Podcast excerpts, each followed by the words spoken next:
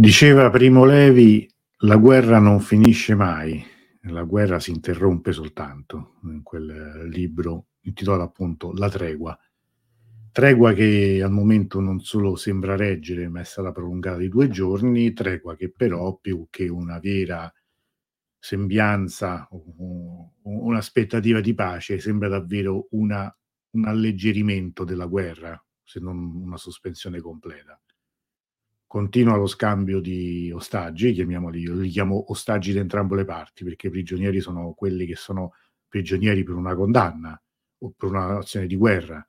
In nessuno dei due casi direi che si tratta di, di prigionieri, quindi sono ostaggi, così sono ostaggi i, i, i cittadini israeliani e non, non israeliani e stranieri catturati da Hamas il 7 ottobre, così lo sono, sono ostaggi le migliaia di cittadini civili palestinesi arrestati con la detenzione amministrativa da Israele.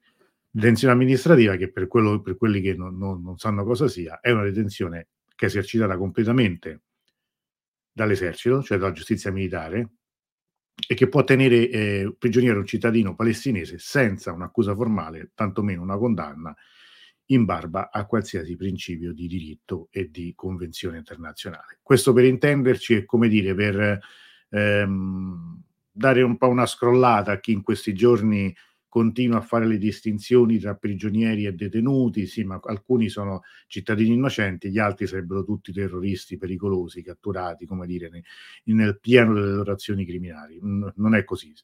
Forse pensate che sia così perché magari le vostre fonti di informazione sono, come dire, i pozzi sono avvelenati, quindi eh, se vedete soltanto i TG della RAI o quelli di Mediaset o anche la 7 in fondo, o magari qualcuno di voi ancora fa la fatica di andare all'edicola la mattina e comprare quelle, quelle cose fatte con, con, tanti fogli di carta, che anche uno spreco ecologico veramente a questo punto, probabilmente avete questa idea, ma non è così. Mm, il silenzio colpevole che i media, i politici, direi anche gli intellettuali italiani hanno avuto per 30 anni sulla Palestina e sulla questione palestinese, genera anche questi mostri qua, che non sono necessariamente dei mostri, come dire, di astuzia e di malignità, di malvagità, sono anche dei mostri di stupidità, perché molte delle analisi che, analisi, che si sentono questi giorni sono veramente delle cose mh, incredibilmente stupide, però si sa che tra un uomo intelligente e cattivo e un uomo stupido è molto più pericoloso quello stupido, perché non sai mai veramente cosa ti può combinare. Come diceva il personaggio di un famoso film, un uomo stupido è una bomba a orologeria che non sai quando ti scoppia. Bene, con queste eh, dolci premesse io saluto tutti i nostri amici, Lud, Andrea, Giuliana, Guglielmo, Anna, buonasera a tutti che vi state ancora collegando.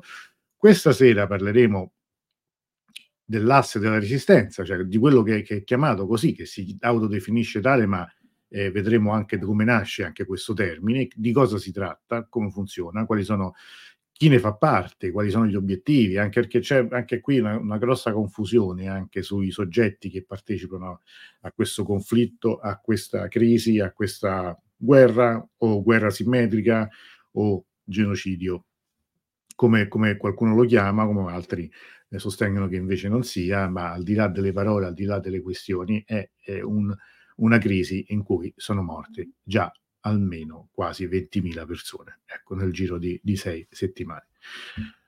Prima di cominciare questa sera, anche a Lusi e a Claudio, eh, ricordo eh, venerdì, il prossimo appuntamento è venerdì, tornerà eh, come ogni venerdì oramai da Wood, senti chi parla, iniziamo il mese di dicembre con un'altra diretta, un'altra chiacchierata e discussione con Davud in collegamento da Teheran e vedremo anche molti aspetti, probabilmente riprenderemo anche qualcosa che riprenderemo, che toccheremo questa sera.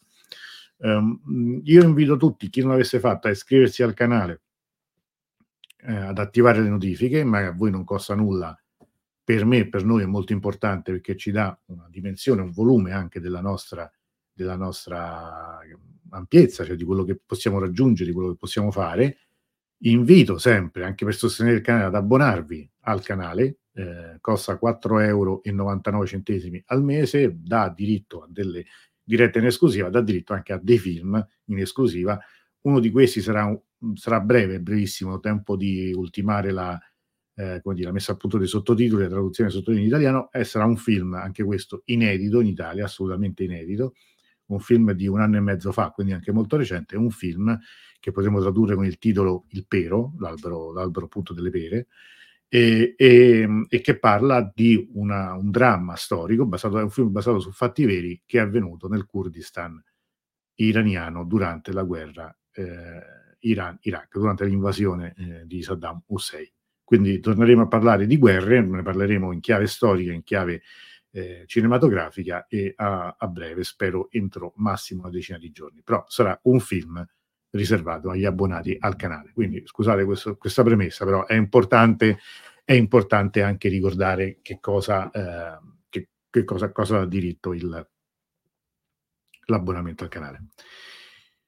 Bene, allora cominciamo, eh, cominciamo a vedere appunto la, uh, l'asse della resistenza. Che cos'è? Eh, perché, si chiama, perché si chiama così? Cioè perché è eh, perché, perché, questa sera lo, lo, lo, chiamiamo, lo, chiamiamo, in questo modo, ma in realtà è un, una definizione ufficiale, potremmo chiamarlo così. Da noi è poco usata in Italia, eh, in, in, inglese un po' di più, diciamo le, le, le, le testate, i media anglo, anglofoni lo usano di più, lo usano di più anche, anche spesso nel, nella, nella, stampa, nella comunicazione del, delle, degli stessi soggetti che ne fanno parte, fanno riferimento a questa, a questa entità. Eh, in persiano si chiama Mehevare Mogavemat, cioè il, appunto l'asse della resistenza. In arabo l'arabo non lo conosco, ma dovrebbe essere una tipo Mihiwar al Mukawama. Cioè, insomma, questo è, è, è, comunque la parola vuol dire quello, cioè asse della resistenza, il fronte della resistenza come tutte le, le, definizioni c'è sempre insomma, qualcuno che l'ha inventato, qualcuno che ha tirato fuori, ha messo insieme queste, questi termini, tra l'altro non particolarmente eh, originali, ma nemmeno così scontati. Perché? Perché in realtà l'asse della resistenza nasce dal suo, dal suo opposto, cioè o meglio, nasce dal fatto che il primo parlare di asse, axis in, in inglese, fu questo signore che vedete qua, che credo ricordiamo tutti, ahimè, c'è il presidente eh, statunitense eh, George W. Bush, Bush Junior, che nel 2002, nel famoso discorso dello Stato dell'Unione, io ricordo il discorso dello Stato dell'Unione è, è un discorso che i presidenti eh, americani fanno ogni gennaio ed è un, un, discorso che fa appunto la condizione in cui, in cui l'Unione gli Stati Uniti si trovano, quindi è un po' una sorta di, di bilancio della situazione complessiva del, del, dello Stato del, degli Stati Uniti, appunto, della condizione degli Stati Uniti, mettiamolo così. Tanto buonasera a Daniela e Iaco che si sono eh, aggregate in questo momento. Nel 2002, ricordate ovviamente è gennaio 2002, quindi siamo a, a 3-4 mesi dall'11 settembre, è già cominciata la guerra in Afghanistan, è già cominciata la guerra ai talebani, per, anche lì era la caccia a, a Osama Bin Laden, no? vi ricordate che scatenarono il fine del mondo, prima si doveva chiamare, eh, non mi ricordo come, una cosa che suonava un po' come una guerra infinita, poi, poi diventò Enduring Freedom, comunque andammo tutti, perché andò insomma, pure l'Italia, approvò, sostenne quell'intervento, poi mandammo i nostri militari, perché si trattava inizialmente di andare a prendere eh, Osama Bin Laden, un, un, po' come Israele ha detto, adesso andiamo a casa e prendiamo Hamas, così risolviamo tutti i problemi. In Afghanistan Osama Bin Laden non l'hanno mai trovato perché poi forse, almeno da questa versione ufficiale, l'hanno ammazzato in Pakistan una ventina d'anni dopo. Mh, ci, anche, ci sarebbero ottimi motivi per dubitare che quella versione ufficiale sia vera, eh, non sto qui adesso a fare la storia, ma a suo tempo ne, qualche volta ne abbiamo accennato.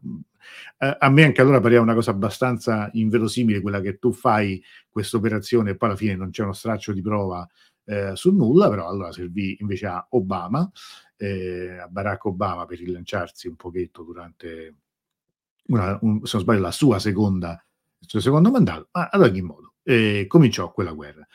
Però perché tutto questo preambolo? Perché nel bel mezzo di quel, eh, di quel discorso, a cui era presente anche il primo ministro inglese Tony Blair, con una, credo, una presenza abbastanza mh, il rituale, comunque eh, sicuramente, non so se fosse la prima volta che un premier britannico fosse presente a, a un discorso dello Stato dell'Unione, ma comunque insomma, non è una cosa che avviene spessissimo, ma allora eh, Blair, che, che, che, fu uno dei paladini dell'intervento militare in Medio Oriente, in Afghanistan e poi anche in Iraq, eh, era lì presente in prima fila ad ascoltare Bush e Bush eh, a un certo punto buttò lì una frase, un, una, un passaggio del suo discorso in cui definì Iran, Iraq e Nord Corea l'asse del male, axis of evil, perché appunto avevano eh, intenzioni eh, nucleari, intenzioni di raggiungere e costruire la bomba atomica, erano una minaccia per la pace, per la democrazia, erano, sono, erano stati che fomentavano il terrorismo e, e, e, non so che altro, tutto ovviamente l'asse del male, il male, dire, il male è male.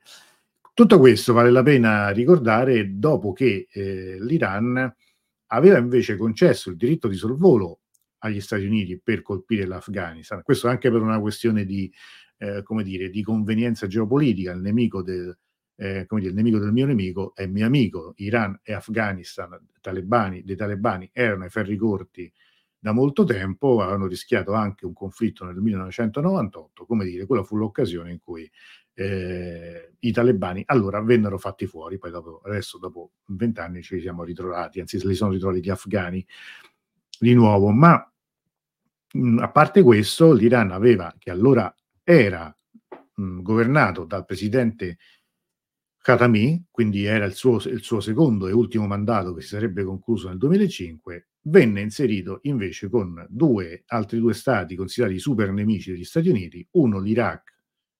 Farà una brutta fine eh, un anno dopo, quando comincerà appunto l'invasione americana, la guerra, ricorderete, eh, motivata da motivazioni eh, inventate, perché le armi di distruzione, tutta, tutta, la questione del Niger, l'uranio, ricorderete, poi si rivelò una bufala clamorosa, ma intanto insomma gli iracheni ringraziano, ringraziano l'istruzione dello Stato, ringraziano appunto poi un vent'anni di, di guerra civile, di terrorismo e una catastrofe umanitaria veramente incredibile.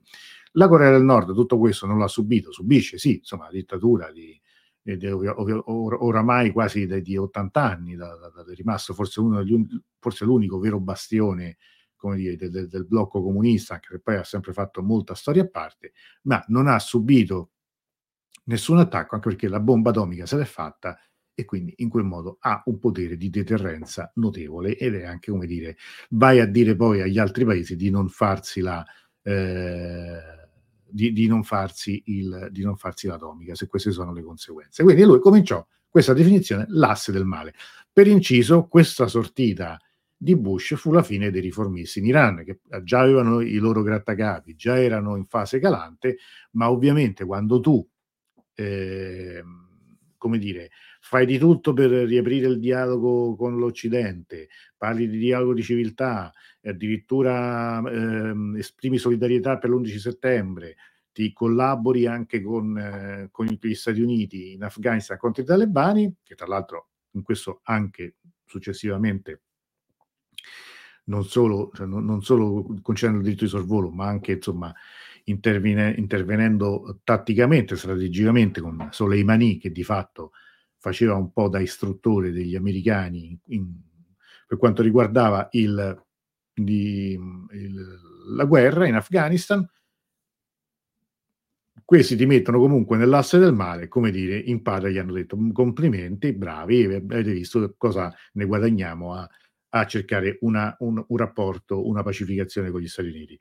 Non solo, non paghi di tutto questo, l'anno successivo gli iraniani proveranno ancora a fare un grande passo con l'amministrazione americana, quando tramite proprio direttamente a volontà espressa della guida venne proposto un grande patto con gli Stati Uniti, questo anche come sull'onda anche emotiva del, di quello che stava accadendo in Iraq, in cui eh, gli americani in due settimane avanzarono praticamente senza quasi trovare resistenza, ma, eh, ed era un patto che comprendeva rinuncia al nucleare, però delle intenzioni, riconoscimento reciproco, eh, intenzione a non uh, operare più nessun cambio di regime, eh, eccetera, eccetera, eccetera. Gli Stati dissero no, dissero, la risposta seccata fu non si tratta col diavolo, quindi vedete che rientra il male, e anzi l'ambasciata svizzera che fece così da, da consegnò questa lettera, che sapete che non ci sono... Uh, ambasciate dal, dal, dal, sì, dal 79, dalla crisi degli ostaggi tra eh, Iran e Stati Uniti, venne anche rimproverato l'ambasciatore svizzero per essersi, essersi fatto, come dire, messaggero di questa, di questa proposta. Quindi questo è il 2002 e questo appunto eh, esiste, diciamo, prima dell'asse della resistenza esiste perlomeno nella politica, nel linguaggio della politica occidentale, l'asse del mare e l'Iran ne fa parte. In un certo senso forse è quello più visto come più pericoloso. Qual è, eh, qui è interessante un po' aprirci un po' anche a vedere un po' il, co, co, chi è che comincia a usarlo questo termine. La prima volta è un giornale della Libia, pensate un po', quando ancora in Libia c'era anche una, eh, una, così, insomma, una, una, società ovviamente controllata eh, da Gheddafi, cioè in cui c'era ancora il regime di Gheddafi, e questo giornale che si chiama Al-Zafa al-Akhdar scrisse a un certo punto, ovviamente in modo critico, riprendendo le parole di Bush, l'unica cosa che accomuna Iran, Iraq e Corea del Nord è la resistenza all'egemonia USA. Eh, cioè, di fatto questi tre soggetti, che non solo erano molto diversi da loro, da loro pensiamo insomma, alla Corea del Nord con l'Iran, con l'Iraq, ma anche tra Iran e Iraq ricordiamo che all'epoca c'era ancora Saddam Hussein al potere, eh, quindi avevano combattuto una guerra di otto anni, soltanto gli Stati Uniti potevano metterli tutti in un asse del mare e di fatto l'unico elemento che avevano in comune era l'ostilità diciamo verso e da parte degli Stati Uniti, l'ostilità reciproca, se vogliamo forse quella, eh, quella americana era sicuramente più, era maggiore di quella dei, dei, dei tre paesi. Dopo il, il, giornale italiano del 2004, Giomuriya Islami, quando, mentre eh, in, in, Iraq era in corso la guerra civile e c'erano del, state delle, delle, delle, dire, delle, dei movimenti eh, dei, degli sciiti iracheni, e a un certo punto in, in un editoriale eh, venne scritto che se la linea degli sciiti iracheni ha bisogno di essere raccolta, unita e consolidata, questa unità dovrebbe essere realizzata sull'asse della resistenza della lotta contro gli occupati. Quindi questo è proprio, proprio il termine viene, si comincia a usare in funzione, eh, direi, anti-americana, ma in questo caso anche anti-sunnita, all'interno della questione irachena. Quando è che questo termine comincia ad essere usato anche nel lessico di quello che riguarda la Palestina? Nel 2006, quando il ministro degli interni palestinese Said Saim Said Saim eh, eh, aveva, era entrato poi in Hamas eh, all'epoca ed era il, il, primo governo appunto fatto da Hamas dopo aver vinto le elezioni. Per inciso, anche questo signore è morto ammazzato da Israele. Tanto per non farci, come dire, non, non lasciare nessuna eh, parvenza di superficialità nella storia. Non è che è stato ucciso in combattimento, eh, è ucciso in quello che eh, per qualcuno sono attentati. Quando li fanno gli Stati Uniti e Israele si chiamano esecuzioni extragiudiziali, che è tanto più caruccio come termine, non ci si sporca le manine, e sono esecuzioni extragiudiziali. Questo viene in mente un termine, insomma, sapete, no? come, come, come, si usa il come, come usa danni collaterali, esecuzioni extragiudiziali, operazioni di polizia internazionale. Perdonate la volgarità, a Roma c'è un detto che è molto, molto triviale, però veramente eh, veramente efficace. A Roma si dice non sarà merda, Marcane l'ha cagata. Ecco, quindi insomma, chiamatela come vi pare, però questo non è che venne ucciso in, una, in uno scontro a fuoco tra, tra, tra, eserciti, tra milizie, no, no, lo, attentati come spesso ha fatto Israele, come ha praticamente eliminato quasi tutti i suoi avversari più, eh, più importanti. E questo ministro, eh, parlando alla revisione alla LAM, disse appunto che eh, si parlava degli, dei rifugiati palestinesi in Siria, dice, disse la Siria è anche un paese arabo islamico ed è anche preso di mira dagli americani e dai sionisti.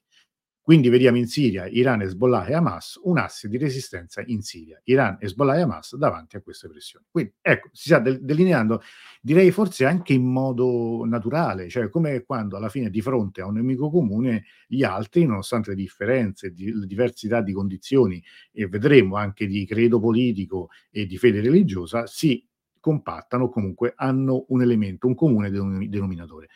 Nel 2012 Ali Akbar Velayati, che è un personaggio che è stato, che è stato um, ministro degli esteri in passato ed è il consigliere di Khamenei, uno dei più ascoltati dalla guida eh, politica estera, detto per inciso Velayati aveva a suo tempo uno strettissimo rapporto di, di, stima reciproca e di fiducia con Andreotti. Cioè Velayeti e Andreotti erano quelli che magari alzavano il telefono nei momenti critici e si confrontavano quando insomma la situazione lo, lo richiedeva. Lui diverse volte venne in Italia, mh, quasi mai in visita ufficiale, ma comunque veniva a parlare a Roma direttamente e disse nel 2012 la catena di resistenza contro Israele da parte di Iran, Siria, Hezbollah, il nuovo governo iracheno e Hamas passa attraverso l'autostrada siriana. La Siria è l'anello d'oro della catena di resistenza contro Israele. E attenzione, quando lui parla, qui ovviamente l'immagine dell'autostrada siriana può anche essere intesa come un'immagine metaforica, e, però mica tanto, cioè nel senso che attenzione, questo lo, lo vediamo nella mappa, la Siria è un elemento eh, strategicamente fondamentale per il passaggio di rifornimenti, per il passaggio di armi, per il passaggio di qualsiasi tipo di, eh, di collegamento tra Iraq, Siria e Libano, perché altrimenti non c'è una via ter- diretta via terra. E questa è una cosa da, da non dimenticare. Come al solito, la geografia eh, è, è, viene prima della storia, cioè va, vale la pena insomma, eh, considerarla sempre. Però mi piacerebbe ritornare un attimo sul concetto di egemonia, cioè no? la, la, resistenza all'egemonia americana. Questa è una cosa interessante. Gli Stati Uniti, una volta ha detto qualcuno, non vogliono conquistare il mondo, vogliono redimerlo. Cioè, gli USA rigettano il concetto antico, quello classico, diciamo ottocentesco di imperialismo, quello della conquista territoriale, de, de, de, della conquista e dell'annessione territoriale. Almeno lo rigettano al di fuori del proprio territorio, perché gli Stati Uniti sono, come dire, sono diventati gli Stati Uniti d'America attraverso una politica colonialista, non è che cioè, quando si sono annessi delle porzioni di territorio che prima erano messicane o erano indipendenti, vedi il Texas, e preferiscono il concetto di egemonia, Addirittura cioè, ci sono dei testi che sono stati, è stata teorizzata questa, questa linea, quella di Kindenberger nel, eh, nel 76, Keohan nell'82, l'egemonia benevola, cioè una forma, come dire, di egemonia, però fatta a fin di bene, ovviamente, si intende, e, e cioè una, una, che, che, una, una egemonia che, che, garantisca la pace, la stabilità e il libero commercio. Quindi in, in nome dei soldi e della pacificazione più che pace, è, è, è, legittimo esercitare un'egemonia, che è quello che poi a un certo punto, eh, diciamo con la fine della guerra fredda, la fine del bipolarismo e l'emergere di un unico, di un unico attore, una superpotenza, questo è stato almeno per un po' a livello mondiale, gli Stati Uniti hanno, hanno cercato anche una, eh, come dire, una, una copertura teorica a tutto questo. E quindi in, l'opposizione a questa egemonia unilaterale è non più la lotta anti-imperialista, come si chiamava appunto fino, eh, così come si, si, chiamava ancora nel XX secolo, no? Cioè, era, era, mi ricordo di vecchi slogan quando era eh, combatte il Fedain, combatte il Sandinista, la lotta armata è anti-imperialista, cioè erano lotte contro l'imperialismo, che poi fosse americano, anche quello sovietico, ovviamente. Quelli precedenti, francese e inglese, nella loro forma più compiuta, erano già tramontati dal 56 in poi. Ma Oggi si parla invece di antagonismo, cioè appunto di rifiuto, di resistenza all'egemonia. Ed è interessante questo, che ricordate quando abbiamo parlato di Hamas qualche, qualche settimana fa, quando nella diretta dei rapporti tra, Israele, tra Iran e Palestina, il nuovo manifesto di Hamas eh, che, che, che, che, arriva, che viene esplicitato in un, in una, uh, in un manifesto, si parla appunto non più di lotta antiimperialista, ma di antagonista. Qui Domenico scrive: c'è però differenza tra egemonia e l'imperialismo. È lo st- l'ho appena detto, Domenico, è quello che ho provato a spiegare, non so se non era chiaro. Sono due concetti diversi, infatti sono, sono, sono esattamente due concetti diversi e diverso è la reazione ad essi. Andando, andiamo, andiamo ancora avanti, in realtà questo, eh, questo diciamo, l'asse della resistenza, se vogliamo dargli una definizione un po' più, come dire, eh, più attuale, forse meno rigida, più che un'alleanza vera e propria, potremmo definirlo un network, cioè una rete, una rete di, di, di vari soggetti che sono anche diversi tra loro. Allora, innanzitutto è un'alleanza molto variabile e non vincolante, cioè ci sono degli accordi scritti da alcuni, tra alcuni dei, dei soggetti, dei protagonisti di questo, eh, di, di, questo, di questo asse, ma non è un trattato, non c'è un trattato come, so, come la Nato, in cui c'è l'articolo 5, se non erro, che è quello che eh, obbliga eh, eh, i, i, i, dire, tutti i soggetti che ne fanno parte di intervenire a sostegno nel caso uno di essi venga aggredito. No? Sapete, tutta la questione legata anche all'Ucraina è quella, cioè se eh, l'Ucraina fosse stato già un, un, un, un partner, come dire, un membro della Nato, gli altri, eh, gli altri membri della Nato sarebbero stati, proprio in, in, in virtù di quell'articolo, tenuti a intervenire militarmente a suo sostegno. Poi lasciamo per adesso l'Ucraina senza aprire quella, quella, quella finestra lì. Ma a parte questo, il, eh, l'asse della resistenza è, eh, come dire, è particolare anche per la sua stessa composizione, cioè ci sono delle identità e soggetti diversi. Non solo perché, adesso vedremo, abbiamo già detto, questa, questa volontà no? che, che, che, a un certo punto c'è stata a livello pubblicistico, ma anche ahimè scientifico, di parlare di mezzaluna sciita, di, mm, di mm, rinascita, revival sciita, eccetera, eccetera, eccetera. In realtà, se ne ad analizzare alcuni dei soggetti, non sono sciiti, cioè appunto abbiamo detto mille volte, Hamas è sunnita. Quindi mm, cosa c'entra in questo? C'è già una, dire, sicuramente eterogenea come composizione. Ma poi l'altra, secondo me, grande questione è che, a parte Iran e Siria, gli altri non sono dei soggetti statuali. Ora, è vero che in parte potremmo definirli tali, cioè quando Hamas di fatto controlla, diventa regime, possiamo chiamarlo così, dentro Gaza, sicuramente ha delle, dei metodi di comportamento e ha delle, dire, de, degli, delle caratteristiche che ne fanno più un soggetto statuale che un gruppo, che una milizia armata. Però eh, da un punto di vista formale non è così. Quindi queste sono delle, delle, delle, mm, dire, questioni vanno, di cui bisogna sempre tenere conto quando poi si analizzano i comportamenti. Allora, chi e dove? Così tanto per, tanto per farci un, un'idea. Ora parliamo, ovviamente la Repubblica Islamica viene, secondo me, con un po' di superficialità, sempre indicata come la testa, no? Tanto pure gli israeliani hanno detto la testa del serpente è a Teheran la testa del serpente è la Repubblica Islamica, è la Repubblica Islamica che comanda tutto e tutti, poi salvo poi contraddirsi e smentire loro stessi questo che hanno detto, però diciamo la Repubblica Islamica sicuramente è il partner, è il membro più importante perché appunto è uno Stato, uno Stato sovrano di 85 milioni di abitanti e in particolare all'interno della Repubblica Islamica sono appunto i Pasdaran, cioè appunto le, i guardiani della rivoluzione come, come, come forza militare e non solo militare organizzata. C'è poi la Siria, la Siria di Assad, che appunto vedremo la Siria che ruolo ha nella storia di questo, di questa, di questo asse della resistenza. In Libano c'è Hezbollah, Hezbollah è partito di governo, è partito importante, rappresenta probabilmente, anzi sicuramente la comunità più grande libanese, cioè quella sciita, però è Hezbollah, non è il Libano in quanto Libano, e questo, di questo dobbiamo tenere presente. In, in, in Palestina ci sono Hamas e la Jihad islamica, sono a Gaza. Mm, va ricordato la storia di Hamas, abbiamo parlato diverse volte, ne parleremo ancora. Jihad islamica anche ne abbiamo parlato.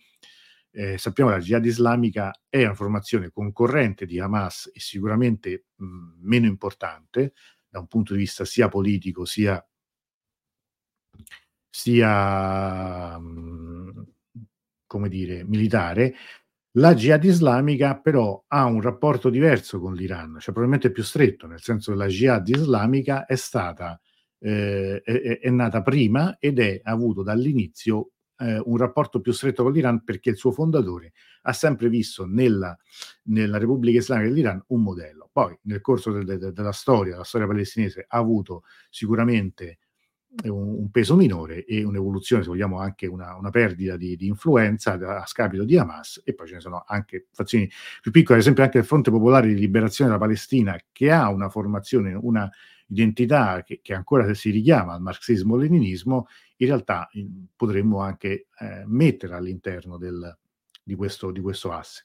In Iraq, questa è una cosa importante, ci sono diversi gruppi, non sono soltanto questi tre, ma sono queste le, le più importanti, l'organizzazione Badr, il Kateb Hezbollah e Asib al che sono appunto gruppi eh, sciiti. Nello Yemen, che concludiamo questa panoramica, ci sono gli Houthi, che sappiamo in questo momento governano, il governo rivoluzionario degli Houthi, e che, e, dello Yemen, e che in queste settimane hanno fatto parlare di sé per alcune azioni, cioè la presa eh, in ostaggio di tre navi mercantili israeliane nel Mar Rosso ed è abbastanza singolare che questa forza sbeffeggiata, un po' vista come dire, la cui minaccia sarebbe stata risibile, in realtà eh, sta eh, operando in questo senso, oltre, al, oltre al lancio di, di, missili contro Israele, in questo caso eh, sta eh, agendo una guerra simmetrica, se vogliamo, una guerra non convenzionale, e mi sembra che, di, eh, che, stia dimostrando di avere dire, de, delle cartucce da sparare, davvero senza parola. Rispondo, rispondo dopo alle, alle domande, le leggiamo tutte insieme, altrimenti ci, ci, blocchiamo qui. Questo è il quadro no, della mappa, scusate, mi fermo anche, vedete la contiguità territoriale tra Iran, Iraq e Siria, e da qui si va in Libano. Cioè, se la Siria non fosse rimasta in mano ad Assad, quindi comunque a un regime, a un, a un governo vicino eh, a alleato dell'Iran, tra l'altro vedremo come l'unica vera alleanza che esiste da sempre, non, non ci sarebbe un corridoio, avrebbe perso un corridoio fondamentale in Medio Oriente. Quindi la Siria è stata infatti un baluardo. La guerra civile siriana ha avuto delle questioni, eh, come dire, eh, fondamentali per la Repubblica Islamica. Perché sono andati a combattere lì? Perché tanti iraniani pure sono morti lì? Perché i Pasdaran hanno fatto operazioni lì e perché Soleimani era così importante anche in, quel, in quello scacchiere, perché appunto bisogna a tutti i costi impedire la nascita di un governo sunnita e che fosse magari poi simpatizzante o addirittura rappresentante dei gruppi salafiti, ricordiamo che in quel contesto poi che si sviluppa l'ISIS, garantire quindi il corridoio per, per, il Libano e quindi il sostegno a Hezbollah. Quindi questi sono, sono i punti chiave che, che, condizionano poi il perché dell'intervento iraniano in, in Siria. Nel 2012 c'è un, c'è un, un incontro, qui vedete, tra Al-Assad e il, il, il segretario del Consiglio Supremo, del Consiglio Supremo di Sicurezza iraniano, Jalili. In, que, in quel momento si parla della guerra civile siriana, che, che ahimè è appena all'inizio in, quel, in, quel, in quell'anno. Velayati, che ho citato prima, dice ciò che sta accadendo in Siria non è una questione interna, ma un conflitto tra l'asse della resistenza e i suoi nemici nella regione e nel mondo. L'Iran non tollererà in nessuna forma la rottura dell'asse della resistenza, di cui la Siria è parte integrante. Quindi da questo si capisce come quel, quel, quel limite, cioè quel confine, fosse invalicabile per, per l'asse della resistenza e per l'Iran stesso. Cioè perdere la Siria sarebbe stato un fattore eh, che avrebbe messo in crisi tutta la catena che porta appunto ad Hezbollah e avrebbe rappresentato un vulnus gravissimo anche per quello che riguarda poi l'Iraq e di conseguenza l'Iran stesso. Abbiamo visto come Daesh, cioè l'ISIS, poi sia stata una minaccia combattuta da, anche in territorio iracheno, che erano a un certo punto arrivati veramente a 50 km da Baghdad. Ricordiamo sempre questo, perché poi insomma adesso di ISIS non si parla più, però eh, questo è, questa è stata la storia. Però in tutto questo, questa composizione del, del, dell'asse della resistenza fa sì che però invece Hamas eh, nel corso della guerra civile in Siria abbracci invece la parte, sposti la parte di chi si ribella ad Assad e quindi Hamas, che aveva il suo quartier generale a Beirut, lo, sport, lo sposta a Doha, appunto nel, in Qatar. E quindi eh, si schiera con i ribelli. Questo è un momento di grave, dire, di, di grave crisi all'interno di questo asse della resistenza. Cioè l'asse si sposta sempre più con una tendenza filosciita, anche perché Hezbollah entra in guerra in Siria e quell'ingresso in Siria di Hezbollah, eh, nella guerra in Siria di Hezbollah sarà anche un campo di prova per Hezbollah da un punto di vista eh, tattico-militare, cioè proprio saranno, saranno messi in, quindi su un campo di battaglia, su campi di battaglia anche molto estesi, in cui eh, lì eh, proveranno, si addestreranno anche a un tipo di guerra di questo tipo.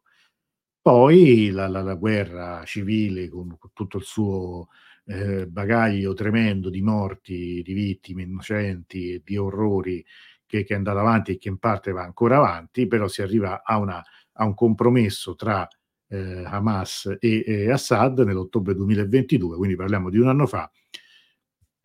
Qui vediamo Haniyeh, cioè il leader politico eh, di Hamas che va a Damasco e con la mediazione iraniana si, si, ricompone il quadro. Sappiamo anche che anche la Siria in quel frangente rientra nella Lega Araba, si mh, riammorbidiscono appunto le posizioni anche degli altri paesi che mettiamoci appunto Arabia Saudita e Qatar e Turchia, cioè tanti paesi che avevano invece cercato in tutti, in tutti i modi di far cadere eh, il regime di Assad.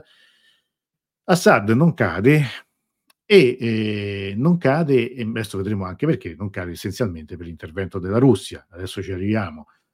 Ricordiamo però che Iran e Siria sono due, gli unici due paesi in questo caso che hanno un'alleanza formale, proprio siglata, c'è un, c'è un patto, e sono alleati dal 79, cioè da quando l'Iran fa la rivoluzione, diventa Repubblica Islamica, durante il conflitto con Saddam Hussein, cioè Iran, Iraq, la Siria è l'unico alleato formale dell'Iran. Tutti gli altri sono tutti contro l'Iran, questo va ricordato. Eh, la Siria sarà l'unico appunto a vendere armi a, dei, tra i paesi arabi all'Iran, mentre tutte le monarchie del Golfo saranno con Saddam Hussein e, e anche gli altri paesi tra l'altro la Siria, questo sostegno sarà cruciale anche non solo da un punto di vista di rifornimenti, ma anche di, da un punto di vista um, geografico strategico. Cioè una delle operazioni militari iraniane più clamorose sarà l'abbattimento di una parte dell'aviazione irachena sul suolo, cioè nel senso di, di, di, di un raid che distrugge metà del, dell'aviazione eh, di Saddam Hussein e che si realizza grazie alla collaborazione con la Siria, per cui i, gli aerei iraniani, gli aerei da guerra iraniani attraversano, entrano, dal, entrano in Iraq da, passando dalla Siria, ovviamente con, con, con la complicità, potremmo dire, con, con l'alleanza siriana.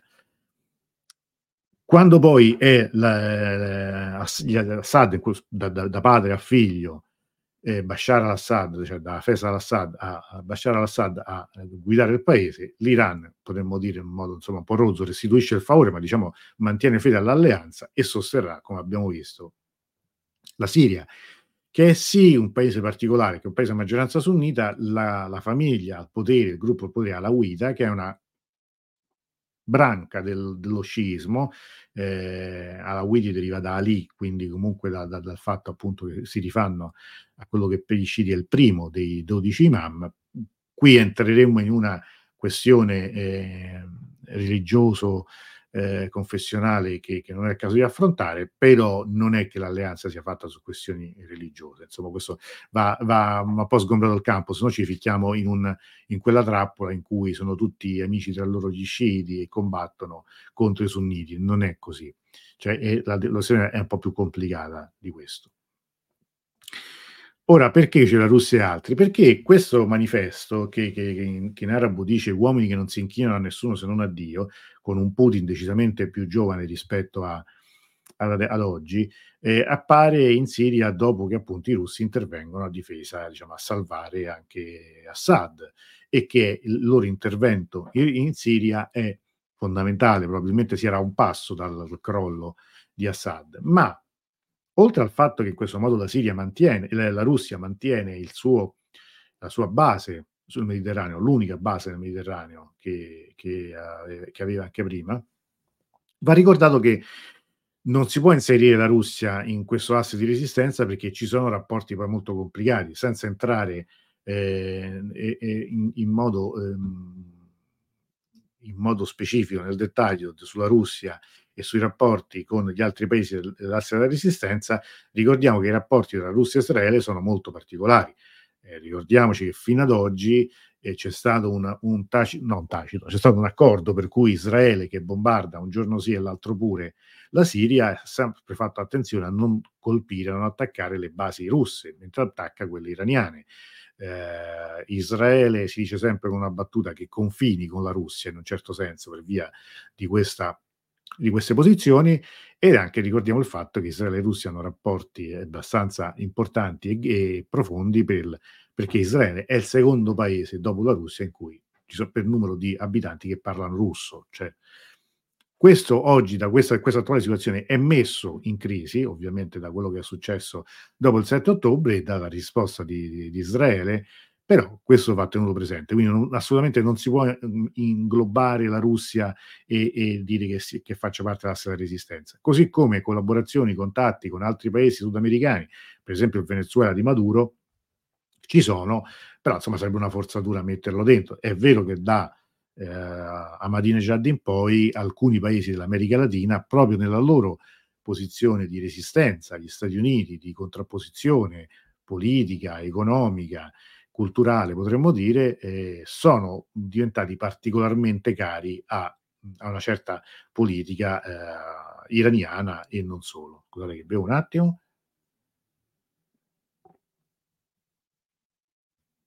Adesso leggiamo tutto, sto vedendo le, le domande, sono interessanti, ma ci arriviamo.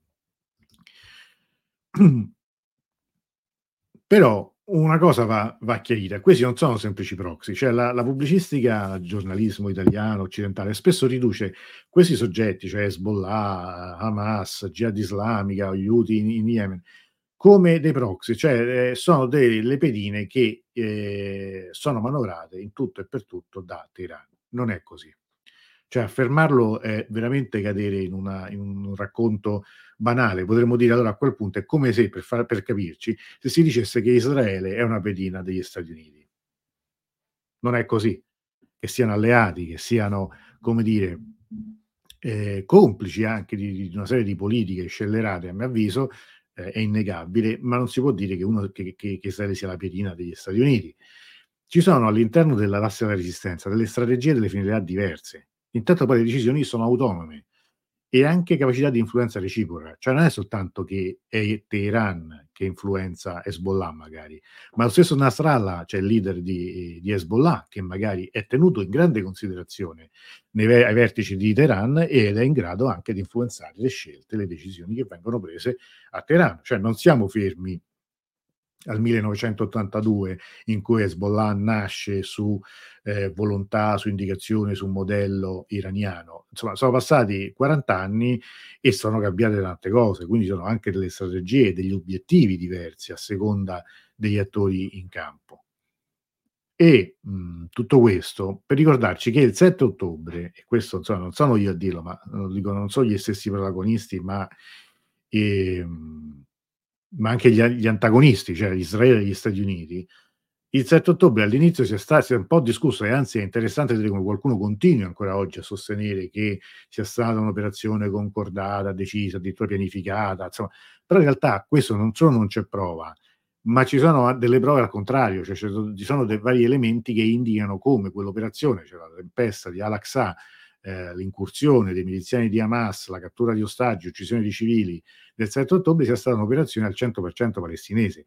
Cioè non solo, non, solo eh, non lo sapevano eh, probabilmente i vertici politici di Teheran o quelli di Hezbollah, ma è ragionevole credere, questo non lo dico io, ma lo dice chi Hamas lo, lo studia da una vita e ne conosce bene le dinamiche, in questo caso mi riferisco a Paola Caridi, l'ho già ripetuto qualche sera fa, che in realtà nemmeno gli stessi vertici politici di Hamas fossero a conoscenza di quanto stesse per accadere. La riprova è che eh, Anier, che appunto risiede a Doha, quella stessa mattina stesse salendo su, una, su, un aereo per andare in Iraq, per andare a visitare i luoghi santi sciiti, e quindi come dire, anche quella è un'altra operazione di riconciliazione con appunto gli altri, altri componenti del, dell'asse della resistenza, comunque della componente sciita. Questo perché è, è plausibile, insomma, si può affermare che all'interno di Hamas è la componente militare quella che eh, oramai comanda e che ha il, dire, il polso di tutta la, la, situazione. Quindi questo non perché dall'altra parte non, non, dire, non, non c'entrino nulla, semplicemente che in una, un'operazione che è stata progettata, preparata così a lungo e sicuramente attraverso la, le basi della del, dire, compartimentazione, cioè il fatto che per garantire la segretezza eh, ne fossero a conoscenza soltanto i diretti interessati, è plausibile credere che queste siano state veramente le dinamiche di tutta la situazione. Il sostegno che è avvenuto dopo, anche a parole, non è proprio una passeggiata, cioè non è stato lineare né privo di difficoltà. Cioè, L'Iran da subito, eh, per, per, voce anche di Khamenei, ha appoggiato, no? lui ha detto che sosteneva chi, chi, aveva compiuto quell'operazione, poi dopo ha però condannato l'uccisione dei civili, poi dopo ha rimarcato più volte, non una volta, ma tre volte in, in, in occasioni ufficiali il fatto che fosse un'operazione al 100% palestinese, così come ha fatto anche Nasrallah, cioè eh, Hezbollah, mentre tutti si aspettava l'apertura del tutti, insomma comunque qualcuno eh, si aspettava l'apertura del fronte nord con appunto la, la, partecipazione di Hezbollah, questo non è avvenuto, anzi quando se non sbaglio dopo una decina di giorni eh, Nasrallah ha parlato per la prima volta ha, ha, dire, ha smorzato molto questi, questi, toni, cioè ha detto praticamente eh, Hamas non ha bisogno di essere sostenuto, eh, ma, ehm, ma comunque non ha preso nessuna decisione. In questo è interessante, poi vi faccio vedere come sì, eh, dire, le, le schermaglie ci sono state, tra l'altro ricordo sempre che Israele continua a bombardare il Libano, eh, è, un, è, una parte, è, un, è un campo della, di battaglia, uno scenario della crisi poco ripreso dai media, non abbiamo immagini, non abbiamo una, una copertura di quello che avviene, ma questo avviene da parte eh, di Hezbollah, ci sono stati degli attacchi, però è stato, è stato abbastanza squilibrato a favore di Israele questo, questa contrapposizione. E è interessante, questo è un, è un quadro, è una, una mappa che, che, che, ha fatto un Beirut Urban Lab, cioè questa, questa escalation in realtà fa vedere come eh, l'intensificazione dei, degli attacchi da una parte e dall'altra avvenga sempre o in prossimità dei discorsi, cioè delle dichiarazioni di, di, di, di Nasrallah, oppure in prossimità di quello che, che poi è avvenuto, cioè della tregua, degli accordi di tregua. Questa è una cosa abbastanza eh, anche comprensibile, cioè ci si, nel momento in cui si, ci si avvicina a una possibile, eh, un possibile accordo, ognuna delle due parti gioca, come dire, tutte le carte che ha sul tavolo, comunque ne gioca di più, gioca in modo molto massiccio, in modo da aumentare il proprio, il proprio potere contrattuale, il proprio peso eh, di trattativa. Ed è, questo è, è, una cosa secondo me, è una cosa secondo me interessante. Però resta il fatto che quell'apertura del fronte non c'è stata. E allora, qui arriviamo a un punto fondamentale. Finora non c'è stata, quindi ci potrà essere, stanno aspettando un momento particolare in cui ci potrà essere, ma a quale prezzo? Allora, il, l'asse della resistenza si basa su un'idea di difesa reciproca comune. Ora però questa difesa, adesso in questo momento, in queste condizioni, eh, ce n'è poca o, o, o, zero. Forse potremmo dire che probabilmente stanno facendo più gli UTI con, con, con queste azioni, eh, diciamo, di, di, di, guerra simmetrica che tutti gli altri, perché anche appunto Hezbollah non sta mobilitando, non sta, come dire, costringendo Israele a spostare un numero tale di truppe da, eh, da, uh, da Gaza. Questo perché? Perché Hezbollah in questo momento non ha, non ha, interesse a entrare in guerra perché alle spalle ha un paese fallito. Cioè il Libano oramai è in situazione economica catastrofica. C'è anche la, il ricordo, l'esperienza del 2016 quando in una mh, dinamica vagamente simile a quella del 7 ottobre, ma comunque con un, un, un, primo attacco da parte di Hezbollah che mirava a catturare dei militari israeliani, ci fu poi la, la, l'aggressione di, di, di, Israele, ci fu la risposta, la replica di Israele che eh, provocò danni molto pesanti a, al Libano, alle infrastrutture del Libano. Quindi Hezbollah non è tutto il Libano, ne rappresenta una parte importante, ma non è il governo del Libano e non solo, come dire, c'è una questione eh, umanitaria, una questione economica, eccetera, eccetera, ma ma ha anche una questione di consenso, cioè eh, fare in modo o scatenare un, un'altra, un'altra, un'altra, guerra che porti magari a un numero di vittime, di distruzioni, infrastrutture colpite in Libano da parte di Israele sarebbe poi, come dire, anche un prezzo politico per Hezbollah molto, molto pesante.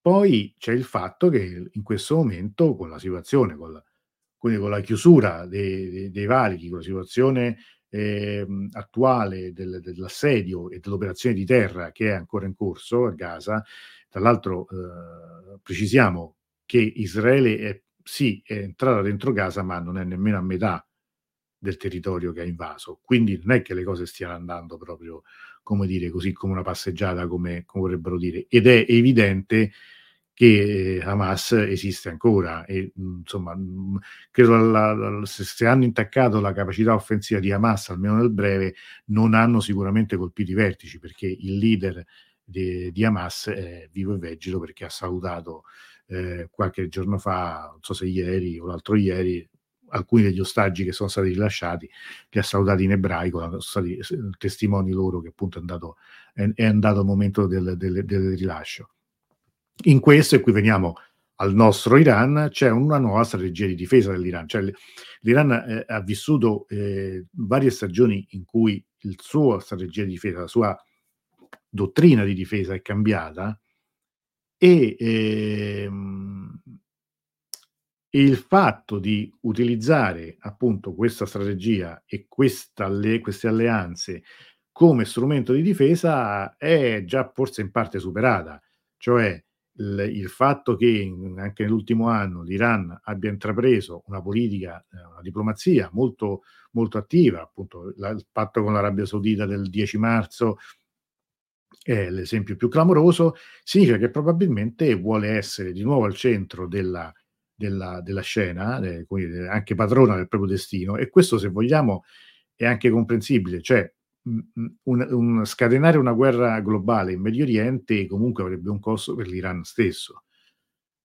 Poi non è detto che questo non avvenga, cioè non è che che premet facendo queste premesse è impossibile o o è detto che nessuno lo voglia, ehm, ehm, arrivare appunto a un conflitto generale. Però sicuramente c'è un prezzo che i i i mhmm, dire, i i i mhmm, i membri partecipanti di questo ehm, di di questa mhmm come si dice? Scusate, c'è un un momento di appannamento. Di di questo di questo asse stanno stanno mettendo in conto e e hanno e stanno valutando. In mhmm, proprio oggi o ieri su l'AF c'era una una intervista a Nicola Pedde che era abbastanza pessimista sul futuro del dell'asse di resistenza. Lui diceva anzi che probabilmente, ehm, siamo già al canto del cigno, perché questa situazione avrebbe dimostrato avrebbe dimostrato, come dire, la sua incapacità in questo momento di di intervenire. Questo non so se se se è giusto arrivare a questo, però insomma questo era un po' il quadro che che volevo che volevo, ehm, mostrarvi. Ehm, leggiamo un po' di ehm, di di commenti. Prima Gianluca diceva: "Infatti poi il diritto pubblico internazionale lo hanno partito gli USA a notare il preambolo simile a quello della Costituzione americana". Questo è ovviamente un un un un aspetto importante. Simone dice: "I sunniti nell'asse della resistenza sono considerati dagli sciiti carne da cannone sacrificabile? Altrimenti non si spiega come Nasrallah non abbia non abbia voluto attaccare non abbia attaccare Assad massacrato cinque Assad ha massacrato 5000 500.000 sunniti". Mhmm, no, non è quello il punto. Scusa adesso Ripeto, ehm, se consideriamo a se continuiamo a improntarlo su un aspetto confessionale, sbagliamo, siamo fuori strada. Non è che, ehm, Hezbollah non interviene perché i palestinesi sono sunniti.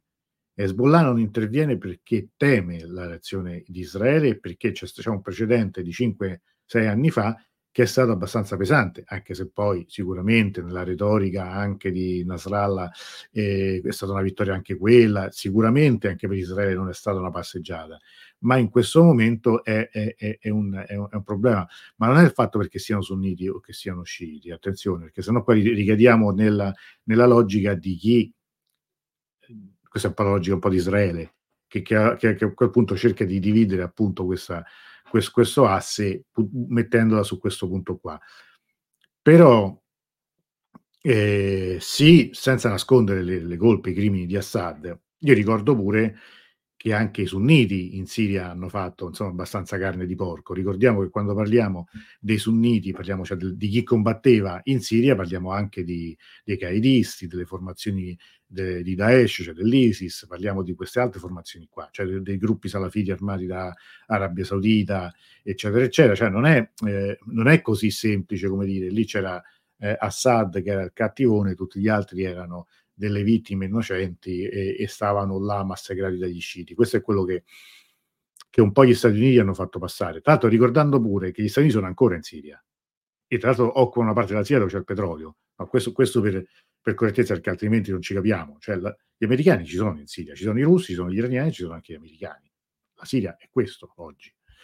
Però ecco, ehm, sì, tu puoi anche interpretarlo come dire, non sono se avessero attaccato ehm, se avessero attaccato il Libano, Hezbollah avrebbe risposto: "Ovviamente sì, a quel punto non c'è più nulla da perdere". In questa in questa situazione la la situazione è molto più delicata. Però ripeto, questo è ad oggi.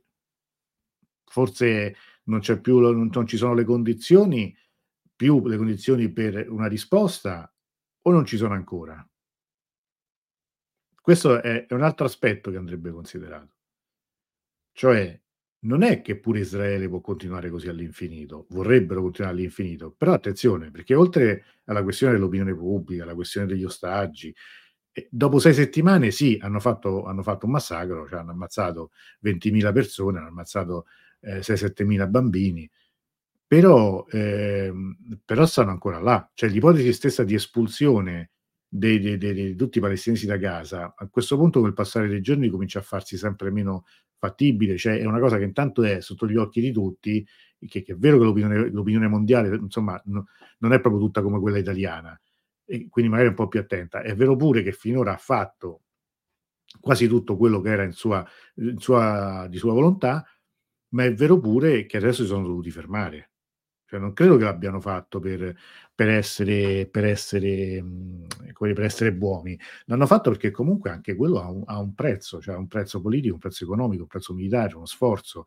Eh, un militare eh, una volta spiegava che Israele al massimo può durare così ancora un mese e probabilmente durerà, ma dopo comincerebbe a essere un problema serio per Israele tra mobilitazione interna, riservisti, opinione pubblica. Eh, eccetera, eccetera, eccetera. Sarà quello il momento in cui invece dall'altra parte quindi ci sarà, ci sarà a quel punto l'attacco? Cioè forse il, il, il, nemico viene colpito quando è più debole? Non lo so, questo mh, mm, non ho la sfera di cristallo e non ho nemmeno le competenze per, per azzardare un'ipotesi. Però eh, quando facciamo un'analisi io la faccio ad oggi, devo sempre precisare questa situazione ad oggi, cioè oggi è 28 novembre e, e non, so, eh, non so quello che, che, che avverrà tra, tra, pochi giorni, anche se, se, finirà o no la tregua, se verrà prolungata, se diventerà qualche altra cosa. Fabri dice: il governo attuale dell'Iraq, come si pone, da un lato dovrebbe essere alleato degli USA perché il sistema post-2003 dipende da loro, dall'altro ci sono le forze di mobilitazione sciite vicino all'Iran e, aggiungo al commento di prima ci sono anche gli sciiti al Sadr che vogliono essere neutrali e indipendenti. Il, il, la questione del, dell'Iraq è quanto mai complicata e anche molto variabile. Eh, giustamente qui tu citi al Sadr, sappiamo che al Sadr ne ha fatti di piroette no, in questi vent'anni. Eh, da, da, da, con l'Iran, contro l'Iran, contro tutti, indipendente. Il, il, governo, credo che tutto questo, io non sono un esperto di Iraq, cioè non, questo non, non so nel, nel non, non, non, non riesco a, a, a, a, decifrare anche tutti i comportamenti. Sicuramente è una situazione di grave imbarazzo, di grande difficoltà, perché da una parte ha, ha sicuramente il, il, come dire, il, gli Stati Uniti, i rapporti stessi con, con tutto quello che è il mondo occidentale. Ricordo ancora una volta il 30% del petrolio di Israele arriva dal Kurdistan iracheno, che è una regione autonoma, che ha delle, dei poteri, delle, delle, delle, uno statuto anche speciale che permette appunto di avere anche una certa autonomia in politica commerciale estera, eh, però sempre, sempre Iraq è, cioè quindi comunque è, un, è una situazione di, di grave mh, precarietà dovuta appunto alle milizie sciite, che sono quelle che fanno parte della cosiddetta asse di resistenza e sono quelle che hanno attaccato eh, le postazioni americane. È vero che finora non avrebbero dire, inferto grossi colpi, eh, grosse perdite, ma rappresentano comunque una minaccia, rappresentano comunque una possibile leva in cui, dire, a un certo punto giocare sia come deterrente, sia a un certo punto, semmai, il tutto per tutto. Quindi è, è, è quello anche uno dei fronti, uno dei fronti, non, dire, non per il futuro, ma già il presente di questo, di questo conflitto, di questa crisi, è l'Iraq. Questo, questo, è chiaro, va tenuto presente.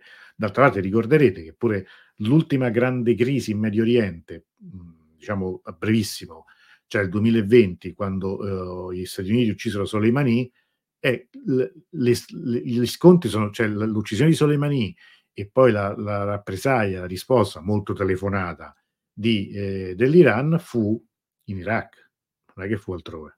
Quindi questo è, è, è, è un, un, argomento da tenere presente, cioè l'Iraq in tutto questo sta in mezzo, sta in mezzo se poi da un punto di vista politico eh, l'Iran è un suo grande sponsor, un, potremmo dire quasi in alcuni momenti ha sfiorato addirittura l'idea quasi di protettorato, nel senso che veramente l'Iran ha un'influenza oggi molto molto grande sull'Iraq, però è vero pure che non è che l'Iraq è, è del tutto libero da, da, da, dai legami dei rapporti con, con, gli Stati Uniti, altrimenti sarebbero già liberati delle basi americane, insomma, da tempo, ma non, non l'hanno fatto.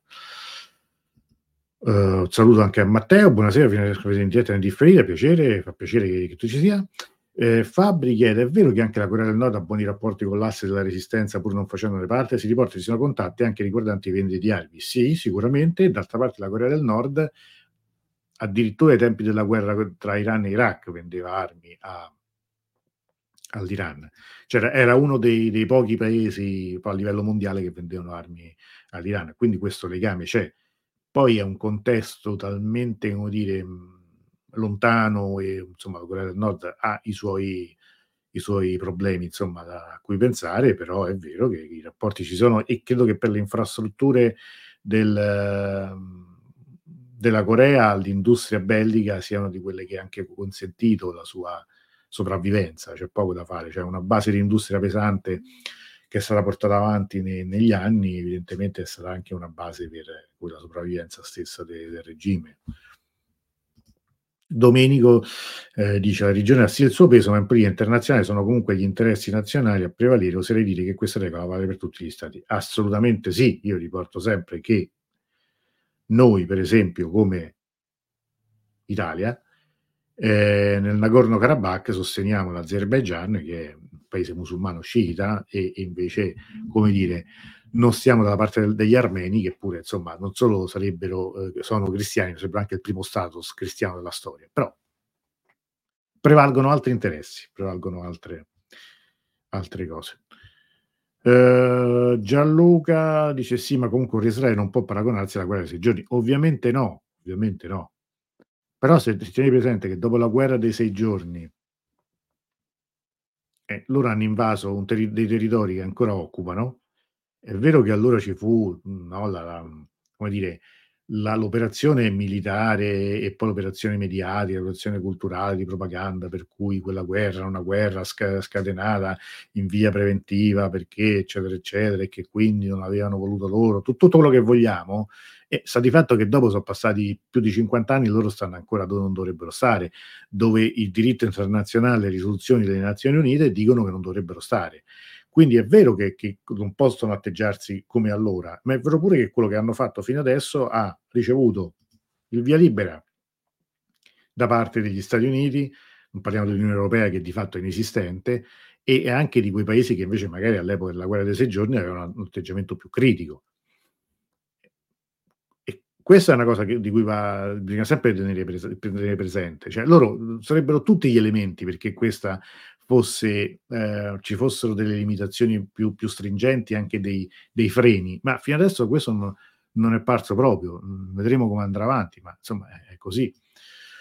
Domenico, per quanto attiene agli eventi, agli eventi, futuri sul piano militare, per una realistica previsione sarebbe necessario avere un quadro più preciso degli assetti militari di Hamas che non mi pare sia disponibile. No, questo, questo lo, lo, lo, credo lo si possa anche intuire, capire.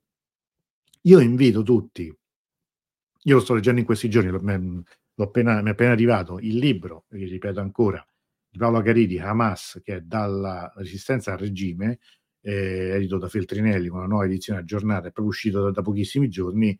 Io lo sto leggendo, ho parlato anche con Paola Caridi, l'ho invitata a venire in trasmissione.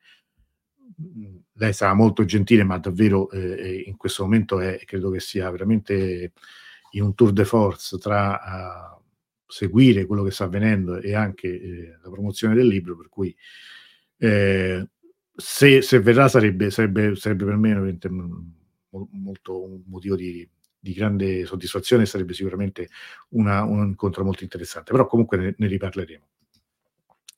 Simone, è vero che l'Iran usa l'Iraq per aggirare le sanzioni? L'Iraq può essere considerato una colonia iraniana? No. Allora, seconda, seconda eh, risposta no, eh, eh, ti dico anche il perché, perché altrimenti non avrebbero le basi americane all'interno. Se fosse una colonia iraniana, da, da quel dì che avrebbero fatto sgomberare il, le, basi, le basi americane tenendo sempre presente che l'Iraq sarebbe l'avamposto ideale per, gli, per, per, l'Iraq, per gli Stati Uniti, scusa, per un eventuale attacco all'Iran. L'Iraq si è sempre dichiarato assolutamente contrario e si è sempre detto che non fornirà mai eh, queste basi, come dire, non, non, non, non, fungerà mai da testa di ponte per, per, per un attacco all'Iran. Resta il fatto che però, come dire, non, è, non si può certo dire che sia una colonia iraniana. Si può dire che alcune forze eh, politiche e anche armate all'interno dell'Ira- dell'Iraq siano molto legate all'Iran. Anche qui sì, è vero che poi lì è il punto di riferimento, ma non lo è magari sempre, non lo sarà per sempre e magari poi alcune decisioni sono invece assolutamente autonome, non, non dipendono magari da Teheran.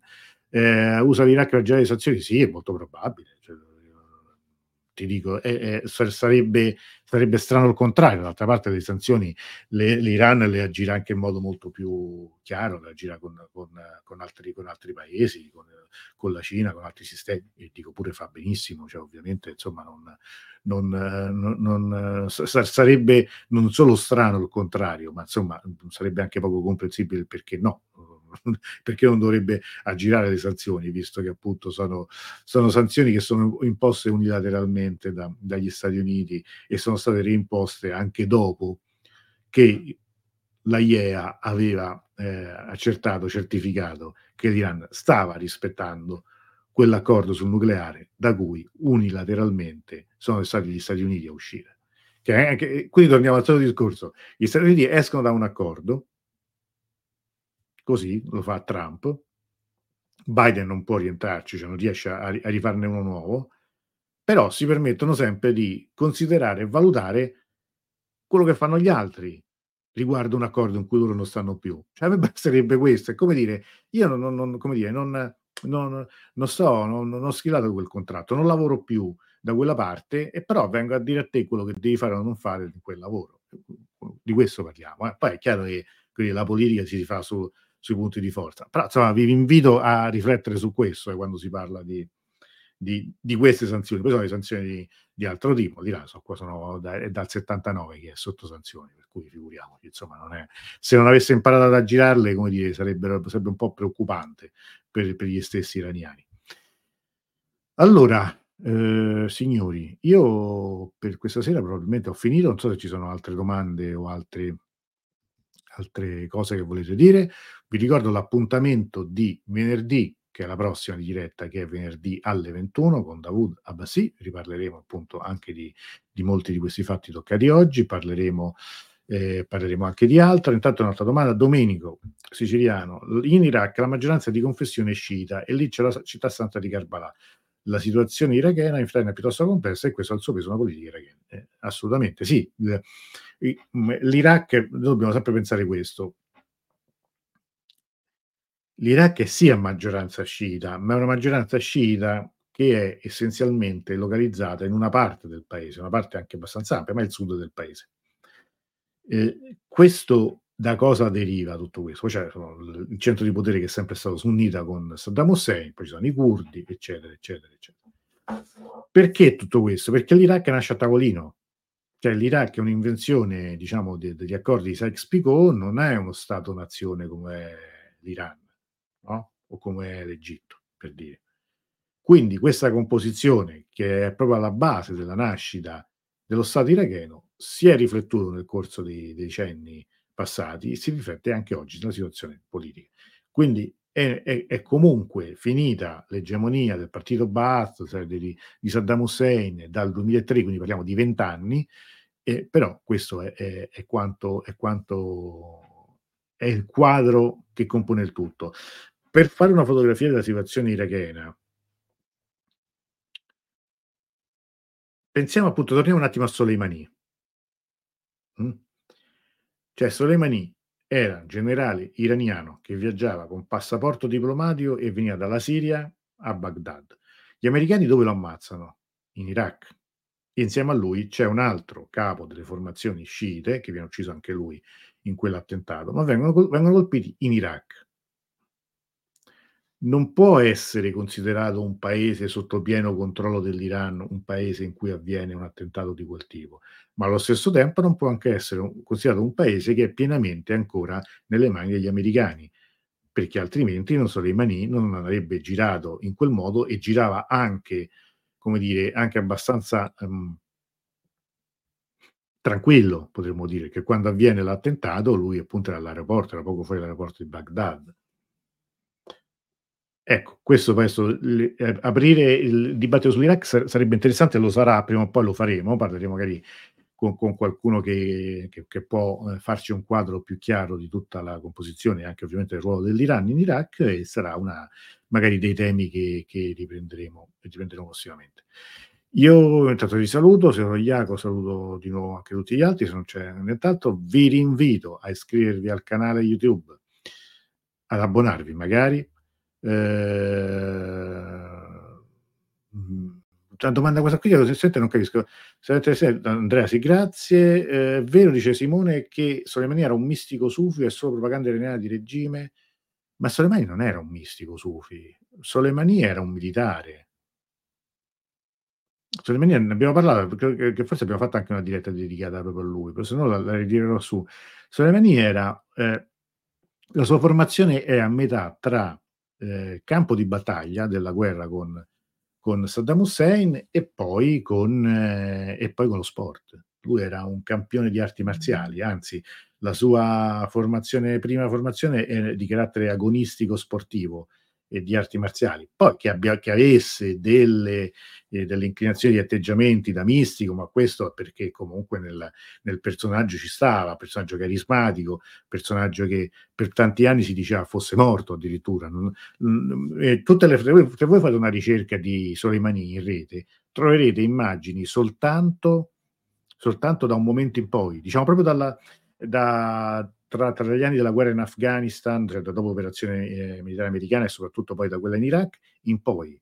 Allora comincia a diventare un, un, personaggio fotografato, filmato, citato, che incontra Assad quando Assad va a Teheran, che, mm, eh, che finisce sulle copertine de, dei quotidiani occidentali, eccetera, eccetera, eccetera. Perché altrimenti prima, per un po', sembra quasi che non esista, si parla come di un personaggio leggendario, si, si, era chiamato il martire vivente perché di fatto non si sapeva se in realtà fosse morto, esistesse, eh, è questo, però era un, era un, personaggio di tutt'altro, cioè non era, non era una costruzione, eh. attenzione, la propaganda sicuramente poi ha il suo, eh, come dire, il suo, il suo tornaconto a costruire il mito, ma era, era, era un personaggio che, perché qualcuno lo, non ha mai potuto soffrire, qualcuno lo odiava, parlo degli iraniani, qualcuno lo considerava un criminale, quello che volete, ma era vero che pure in Iran si trovavano pure le immagini di, di Soleimani quando era, vi, quando era, in vita, cioè all'interno di un, di un um,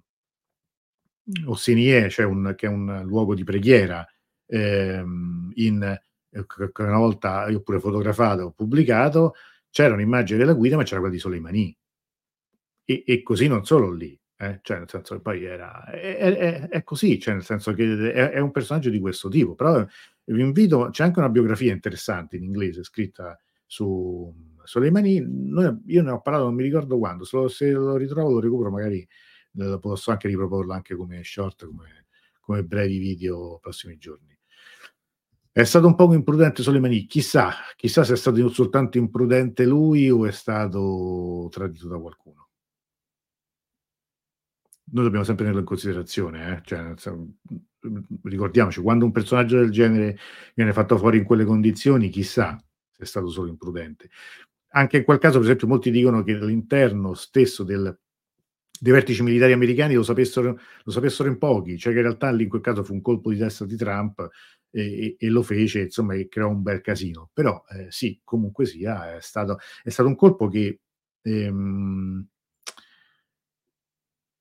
è costato all'Iran. È costato anche in termini proprio di leadership e di capacità di, di comprensione e di gestione del territorio, perché non è vero che poi gli uomini sono tutti intercambiabili. Eh? Cioè, le, Soleimani era un uomo di cui tantissimi si fidavano in quella regione e anche gli americani. Eh, molti americani eh, avrebbero voluto che rimanesse Soleimani, diciamo magari qualche, qualche, americano intelligente, perché magari era un motivo più di, di di, era, era, paradossalmente una sicurezza anche per certe, per certe questioni. Andrea dice serata interessantissima, grazie, grazie mille Fabri, grazie, buonanotte. Molti spunti di approfondimento, grazie. Sicuramente lo, lo, lo,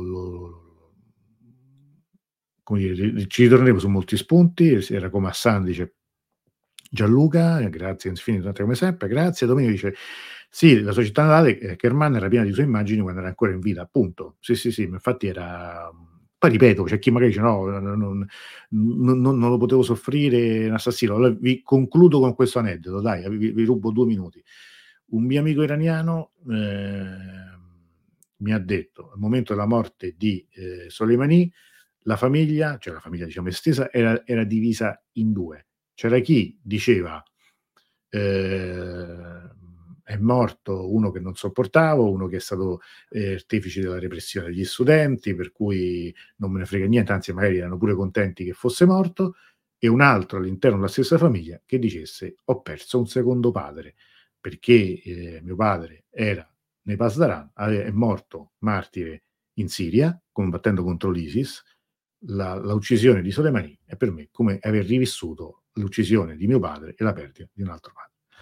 Su cosa stia facendo adesso Cani, cioè il successore mi pare che non stia facendo proprio male, lo, lo potremo magari approfondire un'altra, un'altra occasione sicuramente, ma sono tutti temi sicuramente interessanti. Grazie a tutti, iscrivetevi, abbonatevi magari, così sostenete il canale e potete vedere anche dei, dei contenuti esclusivi, soprattutto film. Grazie a tutti ancora, buonanotte, ci vediamo venerdì.